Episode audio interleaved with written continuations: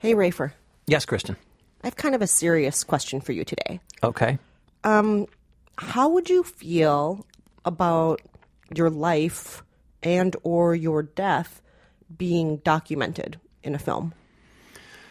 Uh, I'd be pretty embarrassed to have my life documented in a film, frankly. I don't I don't know about my death. Your life is awesome. What are you talking about? my life is just one long series of embarrassments. I would not want to have that. I, I could I could barely look at old photos of myself, let alone something on a screen. How about you? Would you want to have Would you want to have your life documented on on screen, Gosh, I just I, I have to like your whole, like pretty much your whole life? there's some terrible stuff in there. I'll bet, There's Kristen. stuff that nobody wants to see. N- not me, nobody else. Nobody wants to see it. And and as for death, I think that it's a really you have to be careful about that because if it's not done right, it can seem either exploitative or it can True. feel a little bit um, oversharing. you know what I mean? Like you have those friends on Facebook, maybe. Oh, you don't use Facebook. You hate Facebook. I hate Facebook. But there are always those people who are oversharers on Yeah. Facebook. The the same people who back when Angelfire was still in existence would have like their their like blogs and they'd be like, read my latest blog post and I'd be like, I don't want to. I really no, you're oversharing. I don't want to. I don't Angel care. Fire. My death is on Angelfire. Well, I, I know why you're. I know why you're asking this because we've got movies that do both this week. We've got Life Itself, the documentary on Roger Ebert, who allowed the filmmaker to come in and just about film his death, or His certainly final days, His yeah. final days, um, and then the reverse, Boyhood by Richard Linklater, which follows a child from the age of about seven all the way up through college, through his first year of college. And then, rather randomly, we're going to talk about Dawn of the Planet of the Apes. That has so much to do with life and death. it's all about life and death. Pretty heavy questions here on Movie Date. but first, let's introduce ourselves. I'm Rafer Guzman, film critic for Newsday. And I'm Kristen Meinzer, culture producer for The Takeaway, and this is Movie Date. You don't have to be famous and rule all the world on the sunny, sweet side of life.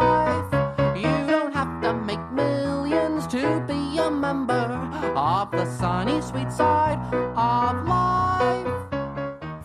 before we begin discussing these movies, Rafer, I just want to remind our listeners of a little something. They can always visit us at moviedatepodcast.org. They can leave feedback for us on iTunes, and of course, they can become fans and friends of us at facebook.com slash moviedatepodcast. We get so many great comments that come in, and some that are really hateful too, Yeah. but, mo- but mostly full of love. I got one just recently for my uh, my review of the Ne- Dinesh D'Souza movie, America. I've been getting a lot of great hate mail on that. It's been awesome. But we just want to remind listeners, we love it when you stay in touch with us. And don't forget, Rafer's favorite way to hear from you is on the Movie Date Hotline. That's 5717 Movies. Let's talk about life itself, Kristen. Give us the rundown. This is a movie about the great film critic Roger Ebert. Some people might say that he's the greatest everyman film critic in American history. He taught us how to watch movies, he taught us how to criticize movies, and in many ways, he taught us how to love movies in a different way. He's obviously most famous for being the film critic for the Chicago Sun-Times, but uh, he also had a rich life of all sorts of things happening in his career, including writing Beyond the Valley of the Dolls, the screenplay. That's right. Um, he was also working in newspapers as a teenager and in college, where he was an editor writing major pieces on race relations, on social issues, Vietnam, and so on.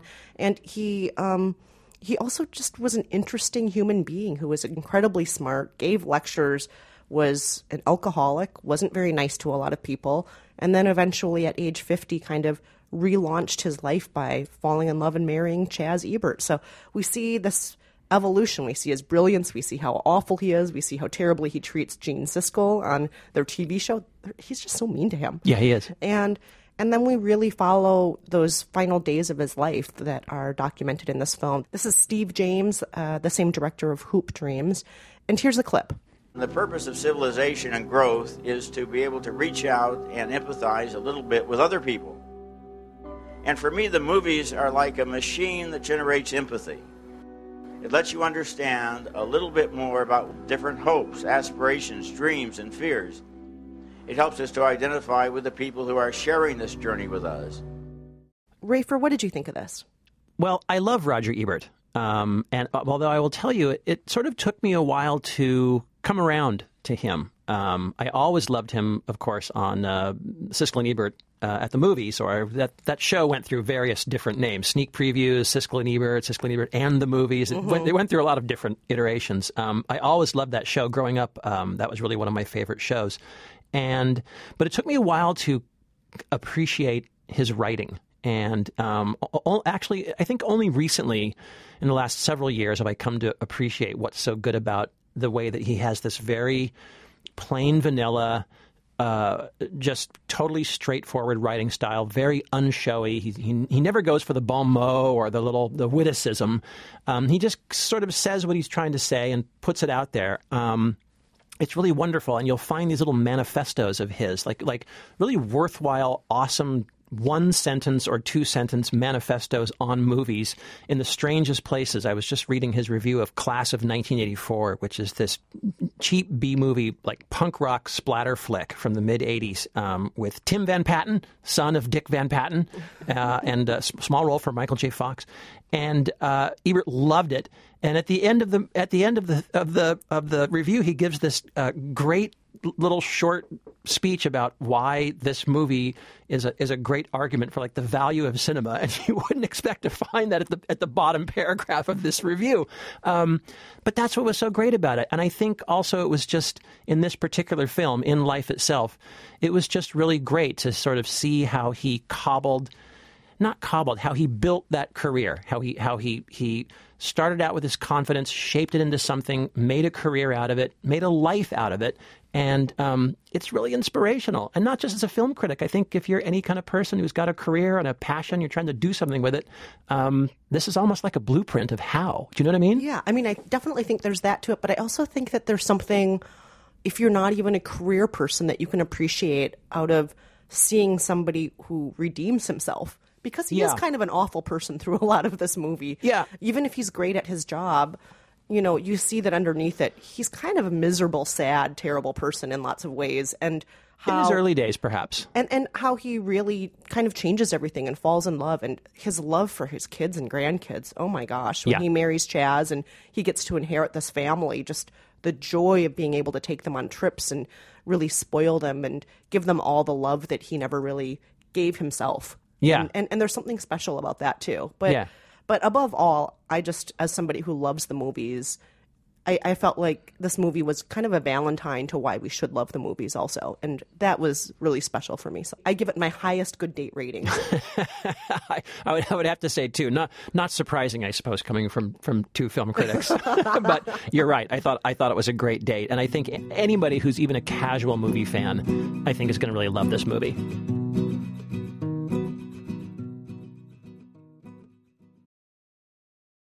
Let's move on to a movie that's getting a lot of buzz right now. It's not in wide release yet. It's in very limited release. It's called Boyhood by Richard Linklater. And Rafer, tell us about this. So this is um, a movie that was shot over the course of 12 years uh, with one, essentially one cast of actors: uh, Ethan Hawke, Patricia Arquette playing a pair of uh, separated parents, and their son, uh, played by Ellar Coltrane, not a familiar name, I think, to most people. Um, and it's really just the story of his life growing up from uh, age of about seven, basically first grade, all the way up through his first day of college. And he actually does literally grow up on screen. Richard Linklater, the director, began filming this in, I think, 2002 and didn't finish until just 2013. He filmed about three to four days every year uh, and tracing this this kid growing up, sprouting, getting a little thinner, filling out, you know, mustache forming on his upper lip, uh, growing into an adult. It's amazing to see this thing unfold in the space of what is it, two and a half hours or so? Yeah. Uh, you know, it's not quite what you'd call time lapse photography, but the result is is pretty astonishing. Here's a clip. Talk to me. But Dad, I mean, why is it all on us though? You know, what about you? How was your week? You know, who do you hang out with? Do you have a girlfriend? What have you been up to? I see your point. So we should just let it happen more naturally, right? That's what you're saying. Okay, that's what we'll do. I mean, I've, I've essentially given away my feelings there, even just in the, in the summary. um, but, you know, Kristen, what did you think of this? I, I don't think you are a big Richard Linklater fan. Oh, I'm I'm the opposite of one for you, the oh, most you, part. You, you hate Linklater? Yeah, I mostly do. I, Although I did love School of Rock, as you know. I love that School of Rock. Every time I see it, I just can't help but have a warm place in my heart. Sure. And I cheer and I sing. I do the whole thing. Sure. Um, but I think that a lot of his movies suffer from some people like this, but kind of a certain aimless. Everybody just seems like they're on the marijuana and they're having a conversation about Listening to Pavement or Yeah, some stoner like- rock. Yeah. Yeah, and I love pavement. I love having conversations with friends. I love all that stuff. But I just think that sometimes I, if I wanted to do that, I could just hang out with you or my friends or somebody else, and I don't necessarily want to watch a movie about it. And I'm not getting necessarily any more enlightenment out of it than I am uh, in his movies. You know, when I watch his movies, I sometimes think I could have a better conversation with friends where I would learn more and see more Huh. than in this rambling situation of a, of these people that I don't really care about. I know what you're talking about. It's a, mo- a movie like uh, uh, Waking Life, is, Yes. you know, and, and Slacker, uh, Yeah, his, his first film. They're, Yeah, they're yeah. very much like that. But but did you like this one? I really was amazed by this one. I was I I like a lot of people was drawn in because of the gimmick of it. Like, oh my gosh, how do you follow the same cast for 12 years? Sure. And but then I was really drawn in because you fall in love with all of these people and especially these children and not just Ellar Coltrane but his sister who was played by Lorelei Linklater. Right, Um, the director's daughter. Yes, and she she actually wanted to be killed off at one point. She didn't want to be in the film the whole time because that's a big commitment for I know kid. that's very funny, um, and it's funny too because frankly, she's just a scene stealer. Oh, She's terrific. She, I mean, there there were moments where I kind of thought to myself, "Oops." Like, like, like, this movie is supposed to be about the boy, but that daughter, that daughter is like, she's great. She's so good. She's so natural. There are moments where I'm like, oh my gosh, I've been that little girl. Totally. I, am the aunt to that little girl. I know this little girl. Sure. And the scene where where uh, Ethan Hawke is uh, lecturing her about contraception, and her her face just goes through about six different expressions of mortification and embarrassment and and humiliation and I want to die, and it's just it's it's masterful, and she's so good, it's so adorable, she's so cute going through it. It's really great. She's wonderful. all of them are wonderful. And I They are. really, I really have to say that while the gimmick drew me in initially, just falling in love with these people, falling in love with their circumstances, Yes. feeling heartbroken for what they're going through, seeing that they're doing the best they can, and you see how life kind of unfolds where you jump into one thing thinking it's going to be okay, and then it's not, and hoping that your kids aren't going to be so freaking damaged by all of these Right. things as a grown up, and the little mistakes you make as a kid thinking that they're monumental, but they're really not, and Right. all of these things in life and it's just such an amazing portrait of what it is to be human and watching it you're feeling like this is my life. This is the kids lives of people i know. But then also you're you just look at the bigger life of all humans in, in a way. I'm sorry, I'm making I'm, I'm sounding No, like an no. emotional blabbermouth here, but I just was so moved by this. I know, I know what you're saying. It is, it is one of those um, movies. I was actually just thinking about a movie called um, Third Person, which is Paul Haggis's latest movie, which is all Mm-hmm. in, intertwined storylines. Um, it's just, just, just horrible, un, unwatchable. Just ga- is horrible. ghastly, now. ghastly oh my movie. god! Don't see Crash, people. Yeah, well, too late, right? Um, I mean, that that Crash is basically what gave us all these interconnected storyline movies in the first place. You win, you win two Oscars for that, and then all of a sudden everybody else wants to do it. But, but you know, m- my gripe with with the Haggis movie was that you know. Why don't you? You can't tell a story about humanity. You can't tell a story about humankind. You've got to focus on one, on on one group of people and and make us care about them, and then you could give us a larger message. And that's exactly what this Linklater film does. That's it's exactly what Boyhood does. Um, and you know, beyond all the beyond the sort of amazing undertaking of this project and, and just sort of the, the, the scope, the scale, the the discipline of the whole thing and, and and what a novel idea it is, I just feel like you could be anybody and go see this film. If you're a parent, you're going to want to see this film. If and it's almost especially if you're a teenager, can you imagine being like 16? How thrilled you'd be to see this movie, to just see a kid on screen that looks that's just looks exactly like you and is acting exactly like you and has had all the experiences that you've had and is and is, is having all the experiences you're just about to have. It would be magical if you were a teenager. I think. I don't know. It might be mortifying like that sex talk. Oh, but I just but, think- but it might. oh. But I mean, I, I just think as an adult watching it, I, I'm sure a teenager would have a totally different experience. For me, a lot of it just broke my heart. Yeah. Oh, yeah, yeah. It's, I just wanted to go back in time to the very first scene with the kids and then just take them in my arms and hold them and say it's going to be okay. Right. No, I know. You don't I know, what's going to happen next, but I'm so sorry for everything, but it's going to be fine in the end. oh, God. Well, I thought it was obviously a, a great date. Um, I, you know, I think the big question is whether or not this is going to be an Oscar-winning date. I think it could be. I have I have big doubts. I would love it to be, but I have I have doubts. And and you obviously I mean, Great I'm- date. Great date. Great, great, great date. Can't right. recommend it highly enough. All right, good. I'm, I'm glad to hear that. I'm, and, I'm, and that should be expanding throughout the country soon. There's been a lot of a lot of media about this, a lot of ink. So I would imagine it'll be playing at a theater near you, as they say, uh, soon.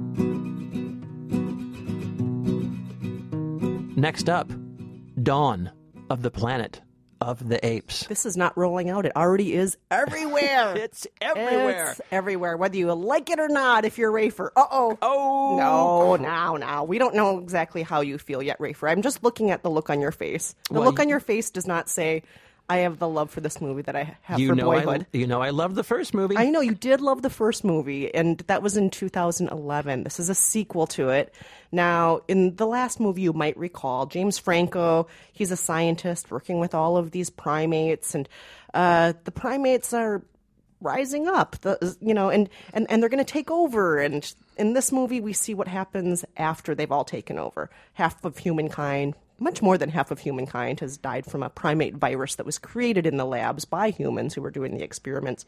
The apes now are very intelligent, not just sign language, but they can actually speak. Caesar, who was the little chimp who we saw with James Franco quite a bit in the first one, is now leading a whole community uh, just outside San Francisco. And all of the other apes in this community are uh, trying to live separately from humans, but then humans kind of encroach on them. So here is a clip. Don't mean any harm! They're apes, man. Do you think they understand what you're saying? Do they look like just apes to you? Well, Kristen, how did you how did you like Dawn of the Planet of the Apes? I loved it. Did you really? I know that sounds crazy, doesn't it? You- it sounds. uh, you- I liked it better than the first one, and I thought the first one was pretty good. You But liked it better than was, the first one? This one was better than the first one. The animation is so far superior to the first one. These monkeys, they all just look so real and convincing in the way they move and their faces and All true, and no and no real apes used at all. yeah, amazing. It's just shocking because you're thinking, how could none of these apes be real? This is just, it's unbelievable how good the animation is in this one. Also, I just thought that it was um, so realistic the way the apes interacted with each other, the way the humans interacted with each other, when there's trust, when there's not trust, when there's fear, when there's suspicion. Who's trying to take over whom? Is there going to be a battle here? And I thought that the nuances of that were well handled. And uh, Rafer, you keep rolling your I- eyes I- at me. I- why, why do you keep rolling your eyes at me? Everybody can hear that through the mic. I'm I I feel like I'm the only person around who who hated this movie. Oh. I hated this movie and I loved the first movie. I thought the first one was such a breath of fresh air. It was so it was like electrifying. The direction was really good. It went in all these zigzaggy places you never expected. The action scenes were great. Obviously Andy Serkis playing know, uh, doing we playing Caesar, motion, motion capture playing Caesar um, was great and I do think he's good in this one as well. I just found this to be the same old big budget, over serious Hollywood crap. It's it's another apocalypse movie. God, shoot me! Another apocalypse movie. I mean, you know, after I mean, I love the apocalypse. I lo- we all love the apocalypse, but is anyone s- not sick of the apocalypse by this point? So anyway, so there's that, and then I just I didn't buy all this Shakespearean kind of uh, Iago Richard III power struggles going on inside the ape community with them, you know, eh, eh, trying to backstab each other and pull these little power plays and coups and all this stuff. And it's subtitled. It's subtitled in the worst way. It's subtitled the way that kung fu movies are dubbed in this horrible stilted language, you know, this like I, we'll avenge your father and and you know and don't don't tell Caesar. You know, I, the apes. You, Well, just like I mean, you like know, it's, apes don't speak oh. in really long paragraphs. Do they, say things don't. like do they say things like okay? I was really bugged for some reason, but the fact that the apes use the They word totally okay. use the term Are you okay. okay? I Yeah, just felt totally. Mm-hmm. like that's what the apes are saying. Okay, Are, like did they not call each other dude as well? yeah. I found that so banal and so just corny and hokey, and I felt it was dark, it was dreary, it was boring, it was slow, and predictable and nonsensical, and I just I hated it. I was drawn right into that dark world. I, was- can't believe that. I, I was forced to face myself. There's so little because to look you know at. the monkey is 98% the same as a human. When I look at that monkey, I see myself. I get it. I, I just, I, I don't know. It's weird. I'll tell you something though. I this is one of those cases where I'm just like in the in the slimmest, barest minority. It's been getting great reviews, top It- to bottom. It's not a perfect movie. I will say this, uh, as you all know who've listened, as Rafer knows very well. I do get tired of these blockbuster.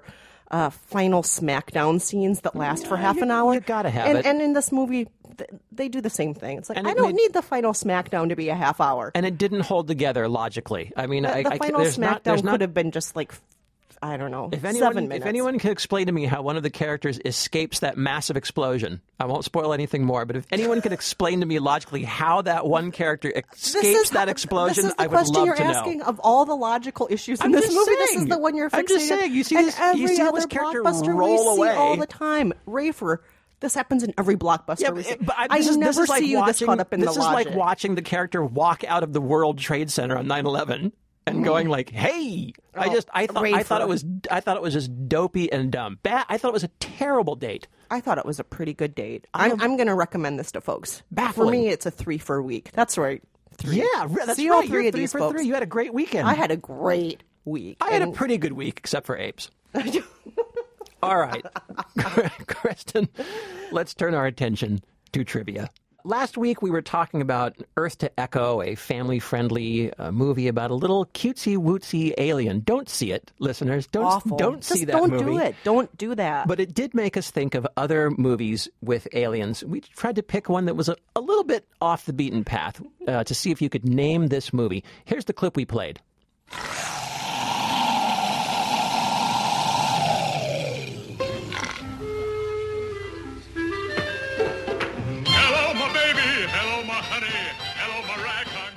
We asked you to name that movie, and sure enough, here is the right answer.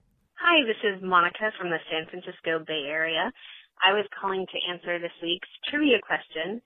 That movie is Spaceballs, which is the first movie that I ever saw in theaters. My parents took me to see it when I was five. I still have lots of warm nostalgia feelings about it. Thank you for making this podcast. I have been listening to it every week for the last couple of years, and I love it. Bye. Monica. Oh my gosh. Thank you so much for calling, It's Monica. the first film that you ever saw, and yet you sound like a pretty well-adjusted person. I'm glad. I'm glad things have turned out.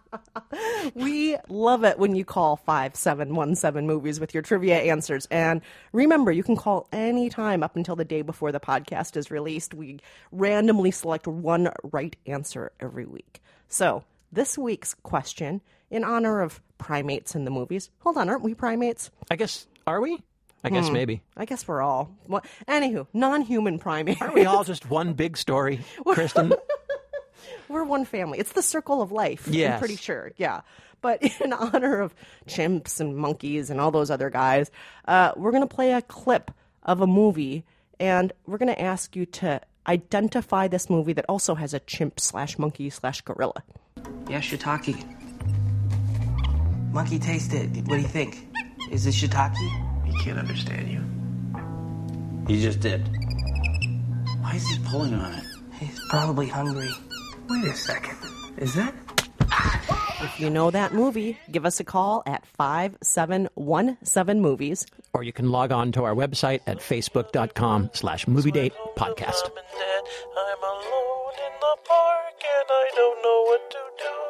So maybe I'll just sit right down and blow a kiss to you. I am a little monkey and I am very sad.